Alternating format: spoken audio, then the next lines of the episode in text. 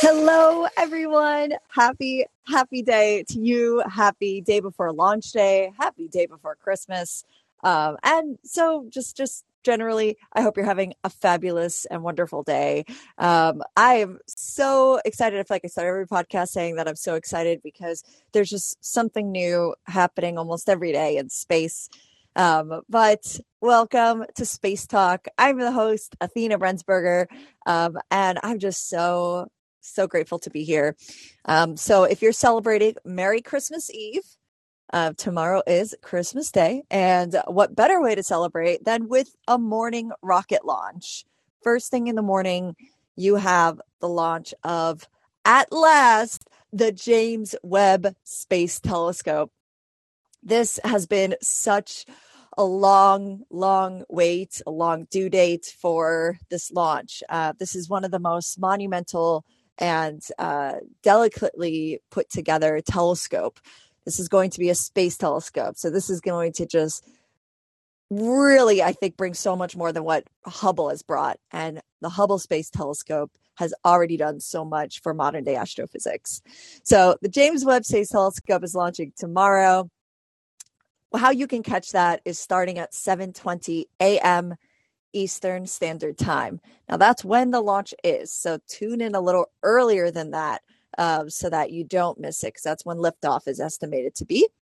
The launch window is approximately an hour. So up until about the 8 a.m. Eastern Standard Time hour would be the final possibility if in case it gets delayed.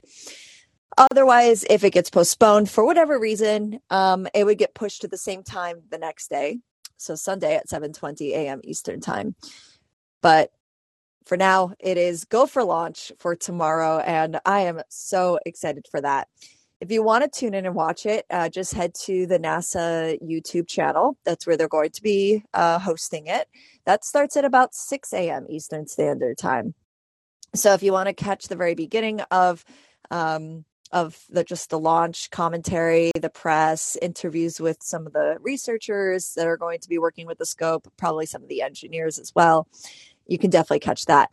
Otherwise, if you want to watch it in other languages like French or in Spanish, you can head to the European Space Agency. They're also streaming this. So European Space Agency, check out their Instagram. Or their Facebook. They're also going to be doing it on Facebook and Twitter. Same live streams, or also going to YouTube. And that's how you can catch a launch. So I really hope that you just, get up early, make a cup of coffee for Christmas morning, and check out this launch. So I am personally excited. I feel like I'm tied to this launch because of the launcher. So the launch vehicle that's going to be bringing the scope to space. It's an Ariane space rocket. So it's the Ariane 5 is the number. And this is a heavy lift launch vehicle. So it's able to carry a lot of heavy weight, a lot of cargo. And it launches out of South America in French Guiana. So it's really like bordering the Amazon jungle. It's like really, really cool. And it's right on the coast. So this is why the launch is happening. And something else that you might not know why launches sometimes happen as close to the equator as possible is because the Earth is slightly oblate. It's not perfectly spherical. It's an oblate spheroid. And so because it's slightly spherical, it bulges at the equator and hence having a little bit of a head start of escaping Earth's gravitational pull and being able to reach escape velocity, and then being able to also just have a little bit more of, just an extra launch getting out to space, because this is going to have a very long journey to get to where it needs to get to. So something cool a lot of people might have asked or been concerned about is, does this mean that Hubble is going to be absolutely no more? Now, although there is an expected due date of Hubble to eventually be going out of service, it will be working with James Webb for a while. So they're going to be working together, these two telescopes, which is pretty exciting. Now, unlike the Hubble, which orbits around Earth, so this is actually going to be orbiting around the sun. So it's not going to be as close to Earth as the Hubble Space Telescope is. So it's actually going to be heading to an area called Lagrange Point 2, or the second Lagrange point, also known as L2. And this is going to be about 1.5 million kilometers or 1 million miles away from Earth. So it's going to be a very, very long journey. Well, actually, not time-wise, but distance-wise, yes. In fact, time-wise, it'll take about 30 days for the James Webb Telescope to reach the start of its orbit at Lagrange Point 2. And then it's only going to take about 3 days for it to get as far away as the moon's orbit is, which is about a quarter of the way there. So it's going to be reaching L2, and then it's going to start checking on all of the different functions of the telescope, making sure that they work properly. So 1, 7:20 a.m., you want to catch that tomorrow morning. 2, it's launching on an Ariane 5 rocket, which is a French space agency. So Ariane Group and Ariane Space. Ariane, they are the manufacturers of the rocket, the ones who make this mission even possible, and then launching out of the Kourou spaceport, which is down in Kourou, French Guiana. And they're going to be launching out of that. And this is partnered with the European Space Agency. So this is a really big, internationally collaborative telescope. We have this is the European Space Agency. You also have NASA that is working on this mission as well because of the engineers that are part of making of the Hubble Space Telescope. So this is a very awesome and important mission. I'm going to give you a little bit of just sort of like a visualization of what it's like at the Kourou spaceport. So when I was there, I had the chance to go inside the clean room. And the clean room is the area where the spacecraft is taken in, and it's hyper-sanitary in there. You have to go through a vacuum chamber that will actually make sure that you're cleansed. You're going inside of this sort of like spherical tube, making sure that you're clean. You have to take off your shoes, your socks, wear their socks, and then they give you a jumpsuit and a hairnet. And when you go inside, it is just a huge white box, basically. It's like a massive room. I think the ceilings are somewhere around probably around 40 to 100 feet ceiling. So it's really massive because it has to fit really big things in here. So including the Hubble Space Telescope. So it arrives, I believe it's typically by boat, and then it's brought into there's like two different compartments that it has to go through first at the spaceport. They have to check it, make sure that it arrives okay, transfer it onto a crawler type of machine. So it's a small wheeled machine that can carry it into the clean room. And then the clean room has these massive doors that open, and then it slides in, they close the doors, and then they start the entire cleaning process. Is probably a few people I could actually bring on the show who work on spacecraft, who have worked in the clean room. So they definitely can explain it a lot better than I could, because when I was in this clean room, it was empty at the time. And so I didn't get to see the entire process, but it is very fascinating. So that is the Ariane, a little bit of my background when it comes to this space company. And being around the Ariane 5 rocket. So once again, if you want to catch that launch, 7:20 a.m. Eastern time tomorrow, it's going to be launching on an Ariane 5 rocket. And you can check either the NASA YouTube channel, or you can also check out the European Space Agency for other languages. I'm going to do a quick music break, and then we're going to get into some more details on James Webb.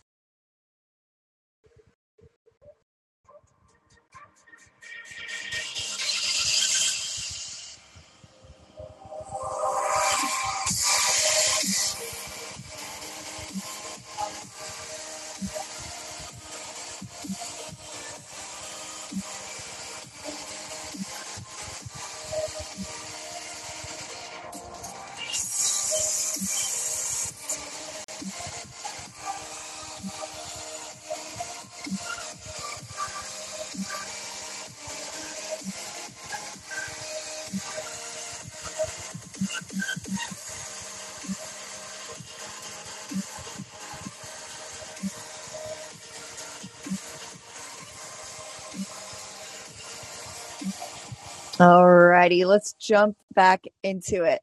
So we are going to go over where it's going to be located, what it's going to be used for, how it's going to collaborate with Hubble, and how we're going to communicate with it.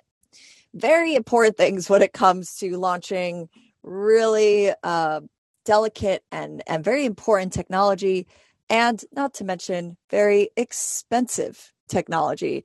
In fact, this is, I believe it is a, let me get the quote, $10 billion telescope and more than 25 years of work on it.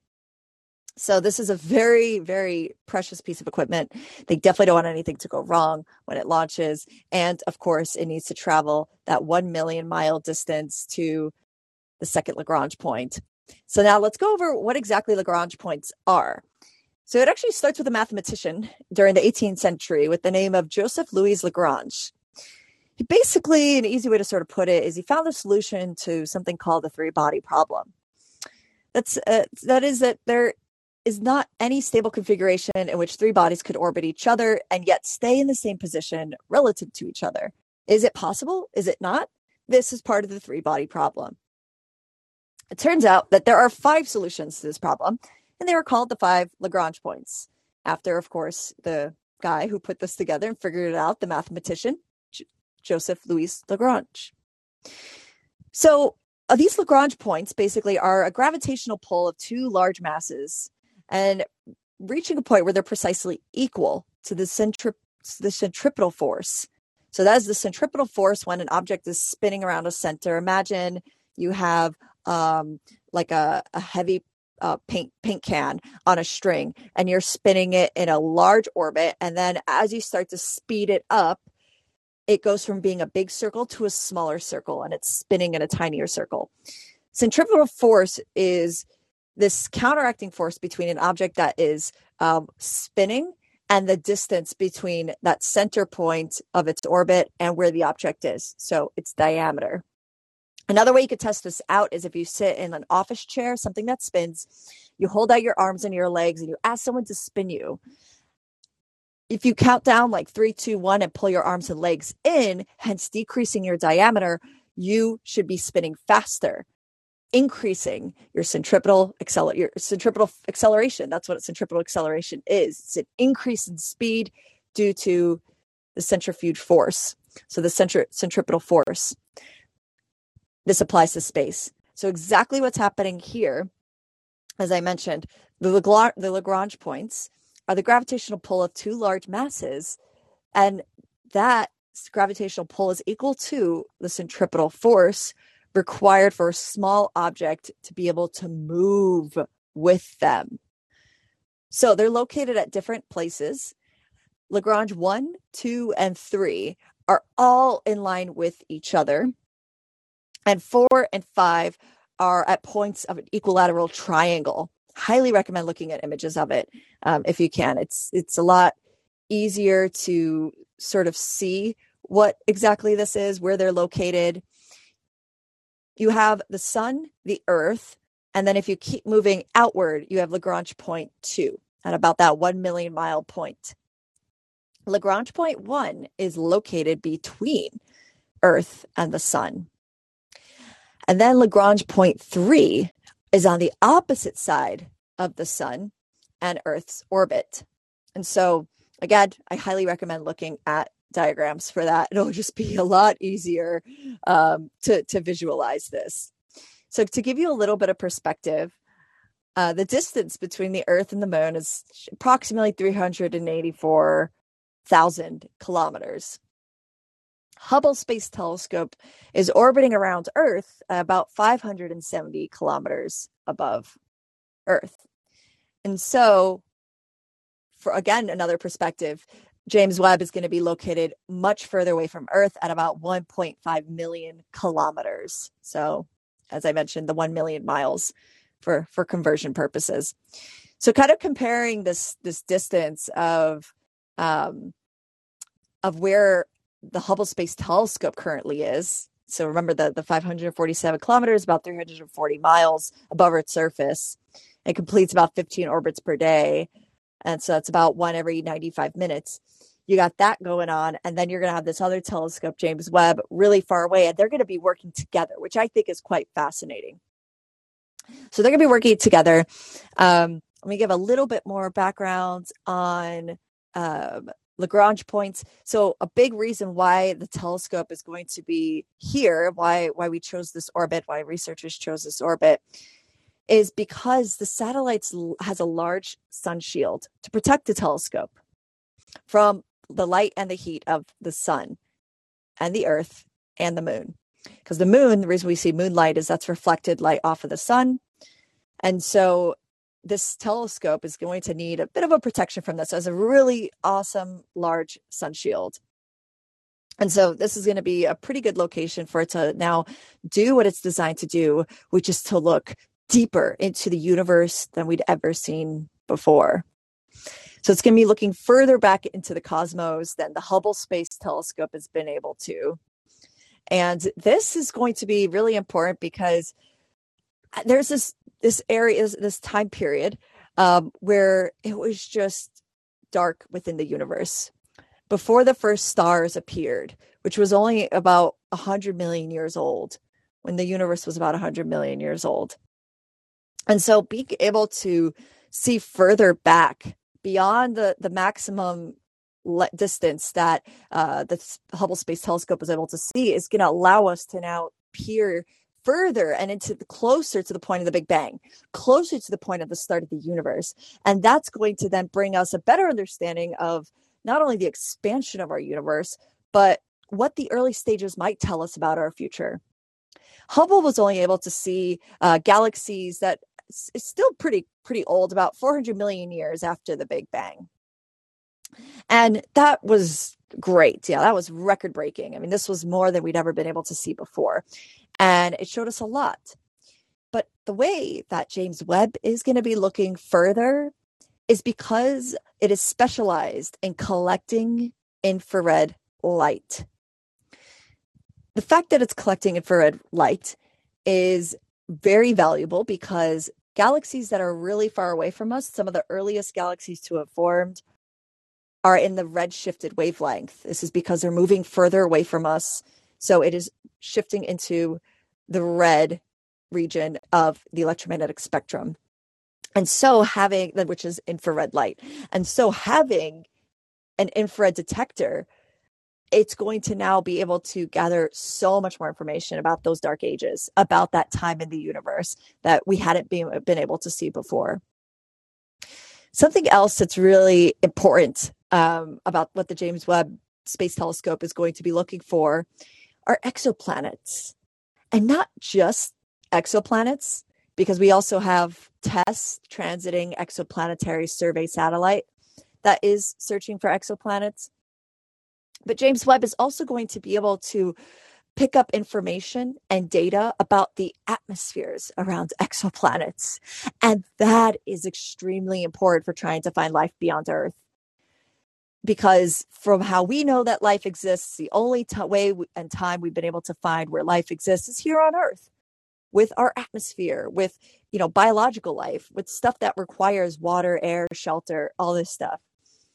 And so in order to try to find life elsewhere in the universe, yes, it's possible, I would say, that there might be other types of life forms that maybe don't follow the same rule set as we do in order to survive. But that's our biggest understanding of how we formed. And so that's what we want to look for. These types of indicators on exoplanets. Can we see an atmosphere? Is it a perfect distance to its host star where it shouldn't get completely blown away by solar radiation or stellar wind, or possibly undergoing a runaway greenhouse effect like Venus? Is it at a good distance? Is it not too far away where it's going to be freezing cold? So this is going to be something else that it's going to be looking at. How it's capable of doing this is because of its primary mirror. If you haven't seen what the Hubble Space Telescope looks like already, you have to go check it out. You probably could just see it in the news if you just type in Hubble anywhere. But it has a honeycomb structure. These hexagonal mirrors that all collected together end up being able to collect so much light. gathering so much more light than even Hubble was able to gather. Its mirror is 6.5 meters in diameter, compared to Hubble, which had only 2.4 meters. So this is now giving us 7 times as much light gathering capability and ability to see into the past than Hubble was able to do. So this is really huge. This is going to bring us so much more visualizations. I'm just curious of how much sharper images could get of the universe. I mean, Hubble, I think like it can't be defeated. Like these images are so high definition. They're so crystal clear and beautifully edited too. Also, a lot of them are sharpened and they layer photos on top of each other. It just makes me curious how that can be improved in a new telescope. So I can't wait for the first images to come back from the James Webb, and hopefully they won't be blurry like Hubble was. I'm going to do one more commercial break. Sorry, not commercial break, music break, commercials. And then I'm going to jump back in to talk about how we're going to communicate with the telescope and what else it will be working on.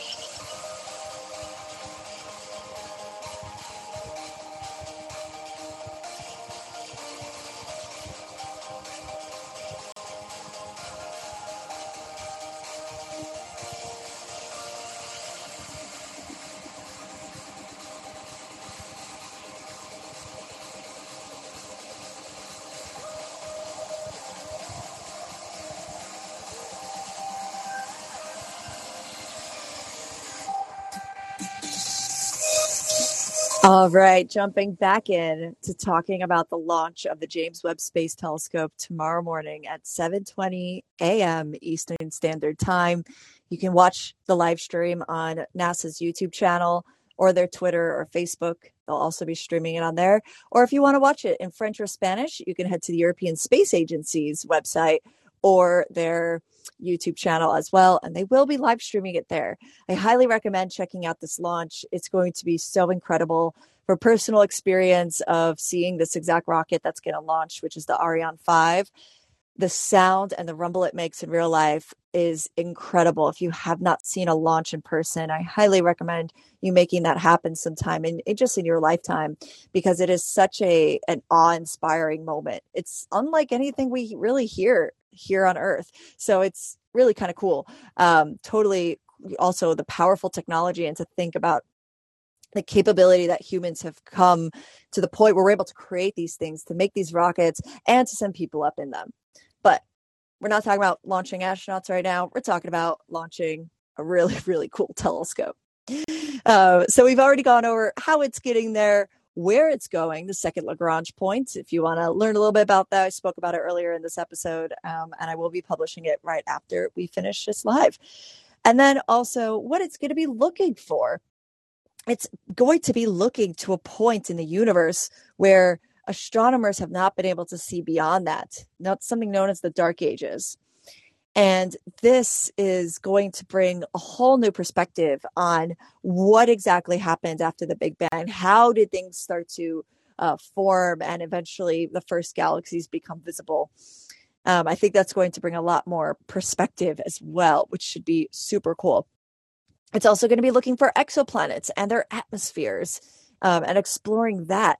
I hope that this will bring, oh my goodness, like new discoveries and images of exoplanets. Imagine seeing a picture of another planet and seeing clouds and an atmosphere. I mean, like that would just be so cool. Another planet not in our solar system, actually, we'll say that, because we already see the clouds on other planets, like the stripes on Jupiter. The bands and the widths, that's because of two different motions of the clouds in which they are moving due to the wind currents. It's really kind of crazy. And so now getting back to the James Webb Space Telescope. So since it's going to be located at L2, it's going to make it a little bit easier for us to talk to it, as opposed to space probes that go really far out in our solar system to other planets, like the Cassini probe or like Juno. And so those are a little bit further away. So this one, about 1.5 million kilometers away, it's about 1 million miles. It's going to be able to send a continuous amount of communications with Earth as it rotates through the Deep Space Network, DSN. The Deep Space Network are three large antennas on the ground. So here on Earth, they're located in Australia, Spain, and California. And a really cool thing is, if you haven't been to the Jet Propulsion Laboratory in Pasadena, California, I highly recommend you checking it out, because they have the room there that they actually have a plaque called the Center of the Universe, because that is where all the information from the satellites come to first. So everything from the Deep Space Network arrive to this point first, Jet Propulsion Laboratory, before it reaches anyone else, before they then send the information to other facilities. So that's really cool that it's going to be doing that. The James Webb Telescope also is going to be able to uplink command sequences and then downlink data for up to twice per day through the Deep Space Network. So having routine operations like this, constantly bringing in new information, is going to be just an extra bonus, extra like benefit. The fact that we're going to be able to collect so much information and data at a pretty high rate. Few other things that's pretty cool. It actually is going to be able to perform a sequence of commands, like pointing and observing, autonomously. So we don't necessarily have to control the telescope. There are certain things that are programmed into it where it'll be able to perform a sequence of commands, like pointing in certain areas of the sky, observing certain areas of the sky. So this is going to be beneficial for researchers, anyone who is working either on their PhD or beyond, doing their own research in astrophysics. When you book out time to use the telescope, you'll be able to collect information on whichever area you want the scope to be in. And by the sound of this, with it running autonomously, sounds like you can just put in the command and it'll run it on its own, as opposed to having to monitor it every minute of the entire time that you book out the time for the scope, which is going to be really cool. And so the thing is, because we're going to have these daily uploads of data, typically the Space Telescope Science Institute will upload a full week's worth of commands at a time, and then make updates daily as needed. So this is going to be a lot more of a streamlined setup for just collecting data, getting more information. And that's going to be very vital to those who are studying things like exoplanets, low mass star systems, because as I mentioned before, most of the stars within our galaxy are actually low mass, cold, red dwarf stars and brown dwarfs. And so because of this, there's going to be more peering into these types of star systems, the planets that orbit it, where they're located, and if there's a possibility that their atmosphere can sustain life.